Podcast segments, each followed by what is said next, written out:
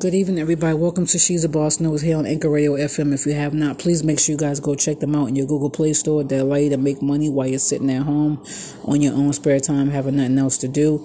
Um, so I wanted to bring you guys the information on um, the Tory Lanez and Megan Stallion trial. Um, so as we know, Tory Lanez has been convicted of all three charges. Um, this is ridiculous. Um, his father and his mother is not happy at all. Um, they had some real choice words to say to Jay Z and the whole Roc Nation crew.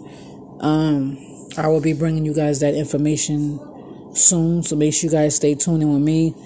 Also, if you guys can, please make sure you guys leave a small donation on your way going out after listening to this podcast. I highly appreciate it.